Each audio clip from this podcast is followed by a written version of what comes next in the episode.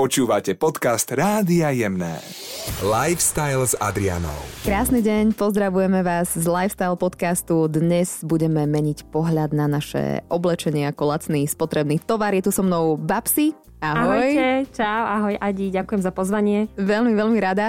Babsi Jagušak Heribanová je to okrem iného aj ambasádorka celosvetového hnutia Fashion Revolution a to Revolution zaváňa veľkou zmenou.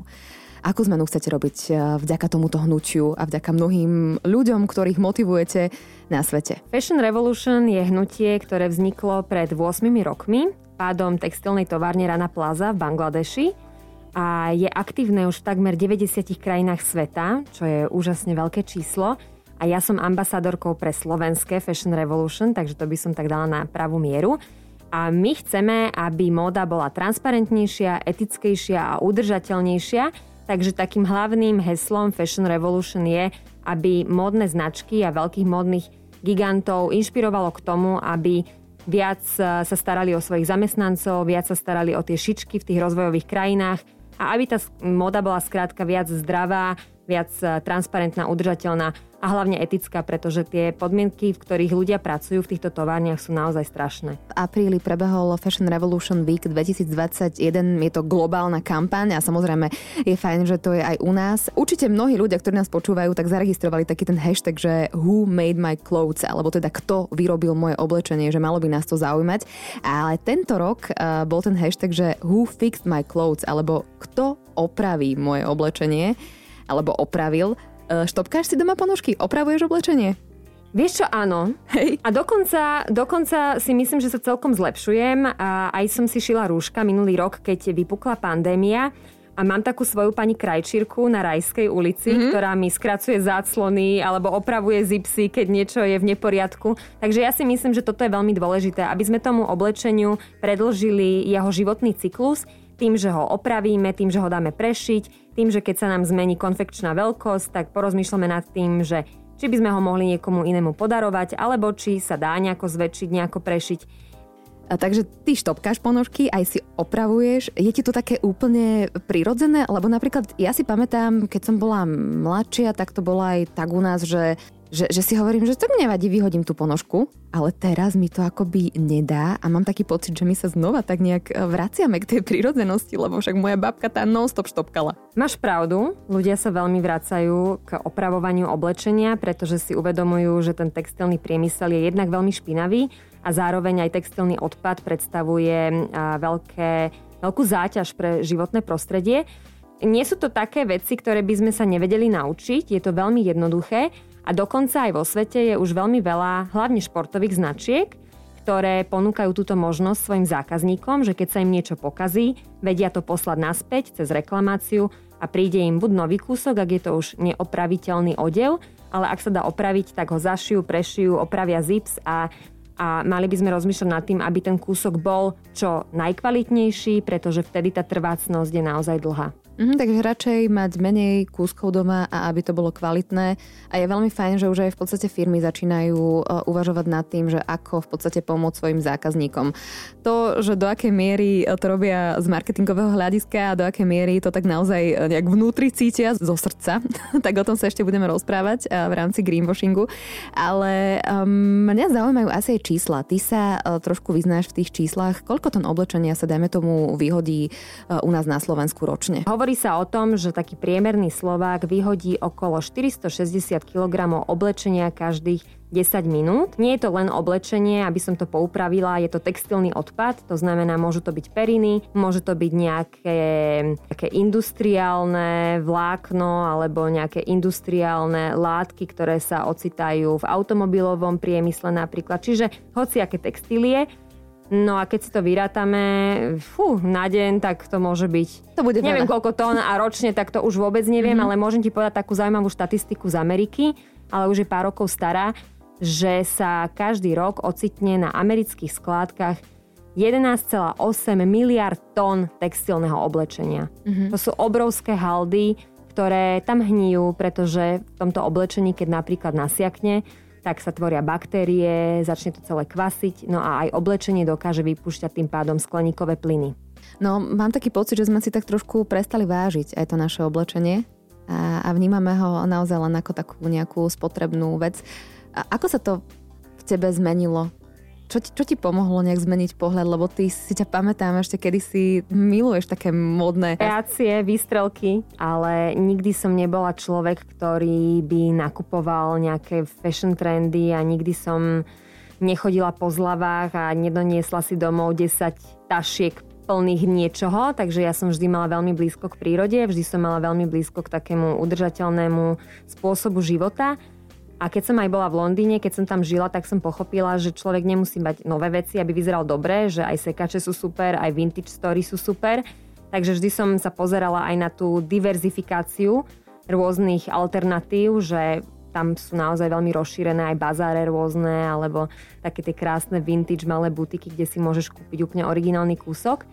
A zmenilo sa to vo mne asi vtedy, keď som začala pracovať pre Fashion Life pred 8 rokmi, ktorý si zaklada na tom, aby sa snažil pomáhať slovenským dizajnerom dostať sa bližšie k širšej verejnosti a snaží sa vytvoriť takú platformu stabilnú pre slovenský dizajn, lokálny dizajn, aby dizajneri mohli nielen predávať svoje kúsky, ale zároveň búrať ten mýtus, že dizajnerské kúsky sú len pre nejakú protežovanú malú skupinku ľudí, mm-hmm. pretože udržateľná móda a slow fashion móda alebo lokálna móda nemusí byť nutne drahšia uh-huh. ako tie lacné kusky. Ja by som sa zastavila na chvíľočku pri tých uh, sekáčoch, či už na sociálnych sieťach, alebo aj v mojom okolí je stále viac svopov, stále viac uh, báb, ktoré sa nejakým spôsobom snažia nafotiť svoje staré oblečenie, predať ho a tie sekáče už nie sú uh, to, čo bývali kedysi, že ľudia tam akoby nechceli nakupovať, ale teraz vo veľkom ľudia nakupujú práve uh, second hand. Máš pocit, že aj toto je tá cesta, aby sme v podstate nevyrábali nové oblečenie, ale aby sme využili to, čo už je vyrobené. To máš pravdu, tá percepcia sa mení. Ľudia už si nemyslia o sekačoch, že je to nejaké smradlavé špinavé miesto, kde nájdu nejakú zablšenú bundu, mm. lebo naozaj tie second handy úplne inak vyzerajú. Aj veľakrát sú to concept story, že už to nie sú len nejaké obyčajné second handy, kde nájdeš eh, kopu vecí, v jednom nejakom boxe a teraz sa tam prehrabáva, že všetko stojí 90 centov. Už sú second-handy, ktoré majú aj vlastné kolekcie upcyklovanej mody. Takže to vnímanie je určite iné za tých posledných 10 rokov. Či si myslím, že je to budúcnosť? Myslím si, že z časti áno a vidíme to aj na tých e, počtoch nových second-handov, že v Amerike je nejaký 30-percentný náraz second-handov za posledné obdobie, posledných 5 rokov možno. Takže áno, ľudia majú tú tendenciu nakupovať oblečenie z druhej ruky, ale vždy tu bude aj ten dopyt po oblečení novom a vždy tu bude aj ten business model fast fashion, pretože to je ako keby si sa opýtal, že či všetci budú jesť biopotraviny. No nebudú, pretože sú drahšie, je ťažšie ich dopestovať a vždy sa nájde skupina ľudí, ktorí budú chcieť z mrazaku nejaké, ja neviem, hranolky alebo mm-hmm. tak. Mhm. Čiže Čiže je dôležité, že je tu tá alternatíva a stále si nachádza viac a viac fanúšikov. Na druhej strane si ale myslím, že isté veci už sú tak zaužívané a isté veci už tak e, sú rozbehnuté, že nemôžeme teraz od každého chcieť, aby si nakupoval modu len v sekači. Ale si myslím zároveň, že možno ten second hand bude absolútne v partnerskej pozícii k tým fast fashion brandom alebo k tým udržateľným brandom, lebo už je stále viac a viac aj udržateľných značiek, aj to treba povedať, že už aj tento segment sa dostáva do úplne inej roviny, kedy si niečo, čo bolo veľmi níž, čo bolo veľmi obmedzené a ľudia ani nemali záujem si kupovať udržateľné značky, tak teraz sa to otáča a ľuďom stále viac a viac záleží na tom, aký je pôvod ich oblečenia a ako zarábajú tí ľudia, ktorí to oblečenie napríklad vyrobili um, ak sa mám pozrieť na seba a na to, ako to mám ja v hlave nastavené, tak si myslím, že je v poriadku si občas kúpiť niečo vo fast fashion. Pokiaľ ale vieme, že tú vec budeme naozaj nosiť a pokiaľ naozaj prihliadame aj na tú kvalitu. Lebo veľakrát v tých fast fashion brandoch nenájdeš už tú kvalitu. Ono je to robené zámerne tak, aby tá bavlna bola v tej najnižšej kvalite, aby to tričko sa ti vyžmolilo po dvoch praniach, alebo sa ti z neho spravila taká tá harmonika, Čiže tieto značky sa nesnažia vyrábať oblečenie preto, aby ľudí tešilo to oblečenie niekoľko rokov. Oni veľmi bazírujú na tej trendovosti a chcú, aby ty si si kúpila niečo nové zase po mesiaci. Alebo aby tá vec, ktorú si si kúpila, mala hneď dieru a hneď sa zničila a aby si ju ako handru odhodila. A veľa fast fashion brandov, aby som nehovorila len, aké sú zlé, tak uh, začali teraz veľmi samozrejme rozmýšľať nad tou udržateľnosťou do svojich kolekcií dávajú stále viac a viac látok, ktoré sú organické, udržateľné, majú niekedy aj celé sustainable collections, to znamená, že idú na trh aj s takými alternatívami čisto ekologickými, takže sa snažia podnikať nejaké kroky a budú to musieť robiť, pretože už je to dané aj legislatívou konec koncov, že všetky tieto firmy, ktoré produkujú také množstva produktov, budú musieť sa podriadovať um, vláde a vládam európskym, ale aj týmto legislatívam. Takže oni to budú musieť urobiť, no a už niektoré na to nabehli, takže dá sa určite nájsť aj v tom fast fashion reťazci niečo, čo je vyrobené udržateľným spôsobom, je vyrobené z udržateľných látok, látok e, nie je to farbené toxickými farbivami, takže vieš si nájsť. Treba si ale pozerať certifikáty, to je veľmi dôležité. Existujú rôzne certifikáty, Cradle to Cradle, GOTS certifikát, Ecotex, Stačí si pozrieť, či je niečo vyrobené z organickej bavlny. Samozrejme, tá bavlna sama o sebe je problematická, ale mm-hmm. o tom sa mhm. nebudeme rozprávať. Mm-hmm, ale môžeme ale sa trošku zastaviť si, možno pri, uh, práve pri tom, pri tom greenwashingu, čo teda môžeme nazvať ako, ako možno brainwashing alebo trošku také klamlivé, zavádzajúce, niečo len tak nejakým spôsobom natreté na zeleno, uh, pretože je to momentálne trendy a vychádza to aj z rôznych prieskumov, že jednoducho ľudia sa prikláňajú k značkám, ktoré sú viac zelené, 네. A nie len preto, že to je trendy, ale aj preto, že jednoducho to tak nejak vnútorne začíname cítiť, že niečo sa deje s našou planétou a treba s tým niečo konečne robiť. A, ale je tam aj ten trend a to zachytávajú samozrejme aj tieto firmy a robia rôzne také, také presne aj uh, možno nejaké kolekcie. Kolekcie. Ale myslíš si, že, že je to naozaj? Je to greenwashing, tak ako si povedala. Tieto fast fashion brandy sa snažia očistiť svoje meno pred zákazníkmi, zlepšiť si imič, trošku si vypulírovať kopírovať tú svoju identitu a chcú sa tváriť, že naozaj im záleží na životnom prostredí a že im záleží na svojich pracovníkoch a aj na tých dodávateľoch, ktorí sú veľakrát e, z rozvojových krajín. Vieš, ono je to veľmi ťažké, ja do toho tiež sama nevidím a veľakrát sa nám niečo dostane z médií alebo dostaneme nejaké informácie z médií o tom, že ako to asi funguje, ale pokiaľ človek sa tam sám nejde pozrieť, tak si nevie urobiť ten obraz. To, že 98% kolekcií je ušitých v strašných podmienkách zo strašných materiálov, ktoré sú napustené chemikáliami, o tom sa nerozpráva. Rozpráva sa o tých 2%, kolekcií, ktoré sú ušité z organickej bavlny, prípadne boli dokončené niekde v Európe, potom tam majú ten štempel, hej, že made in Portugal, alebo, alebo made in Europe, alebo made in Spain. A sú nafotené v prírode potom. A sú nafotené v prírode, takže ono všetko sa dá veľmi pekne odprezentovať. Ja som prestala nakupovať fast fashion oblečenie a som úplne OK s týmto môjim rozhodnutím. Mm-hmm. Tak mi povedz, že ako, ako teda môžem v takom svojom úplne bežnom, reálnom živote mať to oblečenie tak, aby mi robilo radosť, aby bolo funkčné, aby nezaťažovalo tú planetu až do takej miery, lebo vždy bude to oblečenie zaťažovať planetu. Na druhej strane musíme sa do niečoho obliekať ďalšia strana je to, že sme ženy aj chceme byť pekné, mm-hmm. tak čo s tým? Daj nejaké možno svoje grify, také úplne bežné.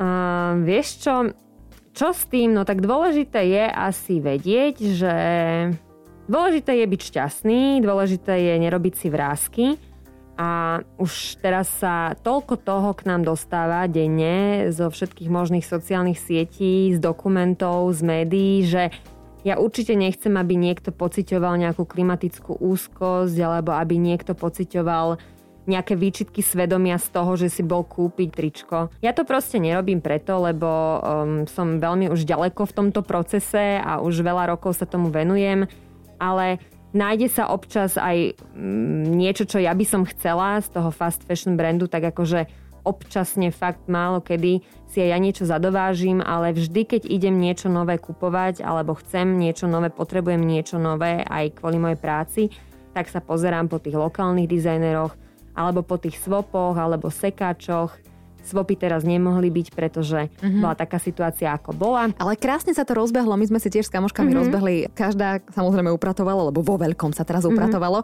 Takže každá niečo nafotila, dali sme to na Instagram a krásne sa to kupuje, krásne sa to predáva. Niektoré kúsky, o ktorých by som si povedala, že by teda fakt o ne nikto nemal záujem, tak to všetko fičí, vymieňa sa. A ja som veľmi vďačná, že v podstate takýmto spôsobom to, to smeruje k tomu peknému, že nás to vlastne naučilo aj takto v online priestore fungovať fungovať, takže, takže dá sa. A pri tej detskej móde úplne, Adi, to je také, že moja Izzy z niečoho vyrastie za pol roka a ja už chystám tašku, aby som ju mohla odovzdať e, mojej kamarátke, ktorá má o pol roka mladšiu cerku alebo o rok mladšiu cerku a my si takto krásne všetko oblečenie vymieňame. Podľa mňa toto je úžasné, vieš, tá kreativita, ako sa nielen zbaviť oblečenia, ale ako ho znovu využiť, ako mu nájsť nejaký nový účel, nejakú novú šancu mu dať, pretože my tu máme aj v Cvernovke perfektné baby, ktoré upcyklujú oblečenie a ty si tam môžeš zaniesť svoje staré rifle a oni ti z nich niečo urobia. Takže hľadať tie kreatívne spôsoby, ktoré sú veľmi zábavné, ako s tým oblečením naložiť, aby si z neho mohla mať radosť čo najdlhšie. A toto ma na tom veľmi baví, že kúpiť si niečo, čo je hotové a je to trendy a je to v nejakom obchode s rýchlou modou, to je easy. Je to super, ale je to úplne easy. Ale pozrieť sa na to, že toto doma mám, čo s tým idem urobiť, buď idem niekomu urobiť radosť, alebo si to idem dať prešiť. Alebo si to nejak sama skúsim vypimpovať, že si tam dám opatrne cvočky. Hey, no, tak v mojom prípade to nebudem môcť robiť, lebo ja nie som na to vieš? veľký talent. Ale, ale mm, vieš, že myslím si, že to oblečenie je tak krásne, farebné, má rôzne tvary, má rôzne strihy, že s tým sa tak veľa dá vymyslieť, že netreba to proste len vyhodiť do koša. Do koša už vôbec, že keď už sa chcete zbaviť oblečenia, tak iným spôsobom. A možno aj vždy, keď si idem niečo brať, či už je to od kamošky, či už je to pri svope, či už je to z osekáču, ani odtiaľ nemusím ísť s hrbami oblečenia. Netreba vôbec. Či už je to z obchodu, tak treba sa spýtať, že potrebujem toto naozaj? A, a potom si tú vec tak zobrať a prípadne, či mi aj vydrží zo pár rokov po nejakých tých praniach. A, a hlavne, mm, ja si myslím aj, že keď už sa nám nemení štýl, tak by sme nemali akože zbytočne experimentovať, že ja už som dávno z tohto vyrastla. Poďme sa dostať aj k nejakým materiálom budúcnosti. Ja, čo som si teda tak nejak eh, pozerala, tak to sú neskutočné veci, hej, že z ananásu, z kaktusu a eh, z kadečoho sa dajú ako keby vyrobiť, eh, vyrobiť vlákna. vlákna, kože, z plastov, to je tiež také ako keby bežné, tak poďme si o tomto povedať trošku viac tak pre mňa toto je téma absolútne srdcová, pretože ja v tom vidím obrovský potenciál. Nielen ja, všetci, čo podnikajú v tejto oblasti, v tom vidia obrovský potenciál a presne ako hovoríš Adi, my už vieme vyrobiť vegánsku kožu z kaktusu, zo šupiek, z um, hrozná, zo zatvrdnutého vinilu už vieme krásne spracovávať aj korok. Potom tu máme tie vlákna z ananásových listov, vlákna z banánových šupiek, vlákna z uh, ekonil, um, zo so starých sieti. rybárskych mm-hmm. sietí uh, vlákna, no zo všetkého možného. Z plastových fliaž sa vyrábajú trička. Z plastových fliaž recyklovaných sa vyrábajú trička, vyrábajú sa trička z uh, celulózy, takže z dreva. Inak sú aj také science fiction veci, že ja neviem, z mlieka som počula, áno, že Q-milk sa to volá. volá mm-hmm a, a, a takéto akože veci. Alebo sa simulujú, simuluje sa aj výroba pavučín, že sa snažia simulovať to, ako ten pavúk vypúšťa zo zádočku to svoje vlákienko. Mm-hmm. Veľmi úžasné, že už vieme naozaj experimentovať aj s takými vecami, ako je pleseň z huby, že už aj z plesne z huby sa robí koža, alebo sa dokážu utkať úžasné látky. A kedy to Takže... začneme využívať celé? Už to využívame. Už Aha. je veľmi veľa značiek, ktoré pracujú s týmito materiálmi budúcnosti. Veľmi populárny je aktuálne Tencel, Liocel. To je látka, ktorá je vyrobená, alebo vlákno, ktoré je vyrobené z dreva, z buničiny. A slúžia na to eukalyptové stromy. Uh-huh. Z nich sa hlavne vyrába liocel. Čiže je úžasné vidieť, že my vieme už hociaký bioodpad premeniť na textilné vlákno, ktoré má úžasné vlastnosti, a nielen, že má úžasné vlastnosti, ale hlavne je oveľa šetrnejšie voči prírode a dokáže odpad premeniť na novú hodnotu, ktorú potom my nosíme na sebe. Je to prírodný materiál veľakrát, čiže tá koža úplne inak dýcha, mm-hmm, ako keď mm-hmm. si dáme na seba nejaký syntetický materiál, ako je polyester. Ono. To sú neskutočné veci už naozaj. Mm. A keď si spomenula tie značky, teraz nemyslím fast fashion, ale skôr tie udržateľné. Ja keď som si zo pár e, z nich popozerala a videla som cenu, tak si hovorím, že fúha, že keby som akože nakupovala toto pre seba, pre celú svoju rodinu, tak zdali sa mi pridrahé a niekedy mi to opäť prišlo len také boostované marketingom. Ako sa v tom celom zorientovať? Lebo určite sú aj značky, ktoré, e, ktoré sú dostupné.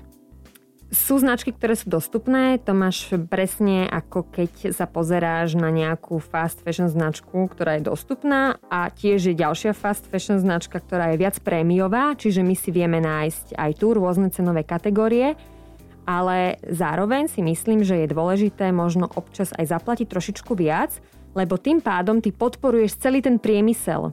Ty podporuješ všetky tie látky, ktoré sú udržateľné, ty podporuješ všetkých výskum. tých farmárov, výskum, podporuješ tie značky, ktoré sú veľakrát len v nejakej startupovej fáze. Čiže ja si myslím, že táto dekáda by mala byť o tom, aby my sme podporili tie udržateľné značky a čím ich bude viac, tým viac tam začne Ehm, prebiehať nejaký konkurenčný boj a tým viac budú sa tlačiť tie ceny smerom nadol. Čiže je teraz dôležité v tejto fáze asi aj podporiť tie udržateľné značky, ktoré sú o niečo drahšie, ale tým, že budú pribúdať, tak eh, tie ceny aj tých materiálov pôjdu stále nižšie a nižšie, pretože aj teraz sú tie materiály budúcnosti pomerne drahé, pretože sa nevyrábajú ešte v takých obrovských množstvách, ale ako náhle bude dopyt po týchto veciach, tak e, aj tie ceny budú nižšie, pretože tak funguje ekonomika. Čím viac je o niečo záujem, tým viac sa to vyrába, tým viac je tá cost per unit menšia. Ešte by som sa chcela zastaviť pri slovenských dizajneroch, lebo ty s nimi vo veľkom spolupracuješ a tiež tam možno býva taká stigma, že je to drahé. Ono to je drahé, ale je to ručná práca, mm-hmm. je to dizajnerský kúsok, čiže ten človek má v hlave tú ideu know-how, ako pretaviť niečo, čo sa ti bude hodiť do už fyzickej formy. Čiže umel... Je za tým príbeh asi? Je za tým príbeh. Dizajneri sú umelci. Uh-huh. Ja vnímam dizajnerský kúsok ako umelecké dielo. Pre mňa je móda na rovnakej úrovni ako výtvarné umenie alebo ako hudba. Ja vnímam módu ako umelecký prejav. Takže možno toto si treba uvedomiť, že keď chceme nejaký dizajnerský kúsok, tak platíme aj za tú ideu a platíme za tú ručnú prácu, lebo si zober, že ty prídeš k dizajnerovi a povieš mu nejakú svoju predstavu, že čo by si chcela, napríklad svadobné šaty. A jemu trvá aj 3 mesiace niekedy, kým to s tebou celé dá dokopy. A samozrejme, že tá látka je vždy kvalitná, je to nejaký šifón, alebo je to nejaký hodvabný dishes, alebo je to niečo, čo spolu vyberiete, sú to metre látky, takže on to všetko musí kúpiť, on to všetko musí otestovať, potom veľakrát dizajnery majú aj svoje krajčírky, ktorým, ktoré im pomáhajú dokončiť ten finálny look. Takže tá moda je trošku drahšia, ale zase keď už máš takýto kúsok, tak sa aj úplne inak o neho staráš. A ten a dizajner ľúbiš ho. Ľúbiš ho. A ten dizajner ti ho vždy rád opraví, keď sa náhodou niečo udeje. Takže to je naozaj investícia, do ktorej sa podľa mňa oplatí. Ktorá sa dedí možno dať aj. peniažky, áno, a aj sa dedí ja mám odložené moje svadobné šaty a ak Izzy bude mať 45 kg, ako ja som mala, keď som sa vydávala, tak budem rada, keď si ich oblečí, lebo sú od Marcela Holubca a je to šperk. Sú naozaj nádherné a ja som bola veľmi rada, že som bola uh, súčasťou toho celého procesu tej výroby. Ale uh, nemusí byť dizajnerská moda len úplne drahá. Už dnes tu máme krásne značky dizajnerské, ktoré nešijú mm, svadobné šaty alebo spoločenské šaty, ale už tu máme slovenské trička, mikiny, leginsy, e, džínsové bundy, kabáty, košele. Naozaj už si tu nájdeme takú rozmanitosť značiek a každá tá značka sa orientuje na niečo iné, čiže my už si vieme celý šatník vyskladať zo slovenských dizajnerov, ak by sme chceli. Ak by sme nechceli a nemáme na to financie, tak samozrejme, že sú aj iné možnosti, ale ja si myslím, že je vždy dobre podporiť aj ten lokálny dizajn, lebo tým pádom držíme aj ten HDP u nás doma, podporujeme nejakú slovenskú výrobu. A mám pocit, že sme dozaj resuscitovali ten slovenský módny priemysel v posledných rokoch aj vďaka Fashion Life, Fashion Revolution, a Slovak Fashion Council a rôznym takýmto inštitútom, ktoré sa tomu venujú. Si myslím, že je veľmi dôležité, že tieto veci sa teraz dejú a že stále viac a viac ľudí je otvorených aj slovenskému lokálnemu dizajnu a že sú aj ochotní zainvestovať, lebo je to proste umenie a, a oplatí sa to a je dôležité stavať na tých tradíciách a na tom odkaze našich predkov, pretože by bola škoda, keby sme to všetko nechali len tak plávať a dizajn je umenie a je to hlavne aj zdravý prístup ku konzumu. A týmto tvojim odkazom by som aj náš dnešný pokec asi uzavrela. Ja ti ďakujem veľmi pekne za všetky informácie, za tvoj čas a myslím si, že mne to teda veľmi veľa dalo a verím, že aj ostatným. Takže maj sa krásne opäť niekedy na budúce. Ďakujem ti veľmi pekne, všetkých pozdravujem a nakupujte uvedomelo. Amen tma. Lifestyle s Adrianou.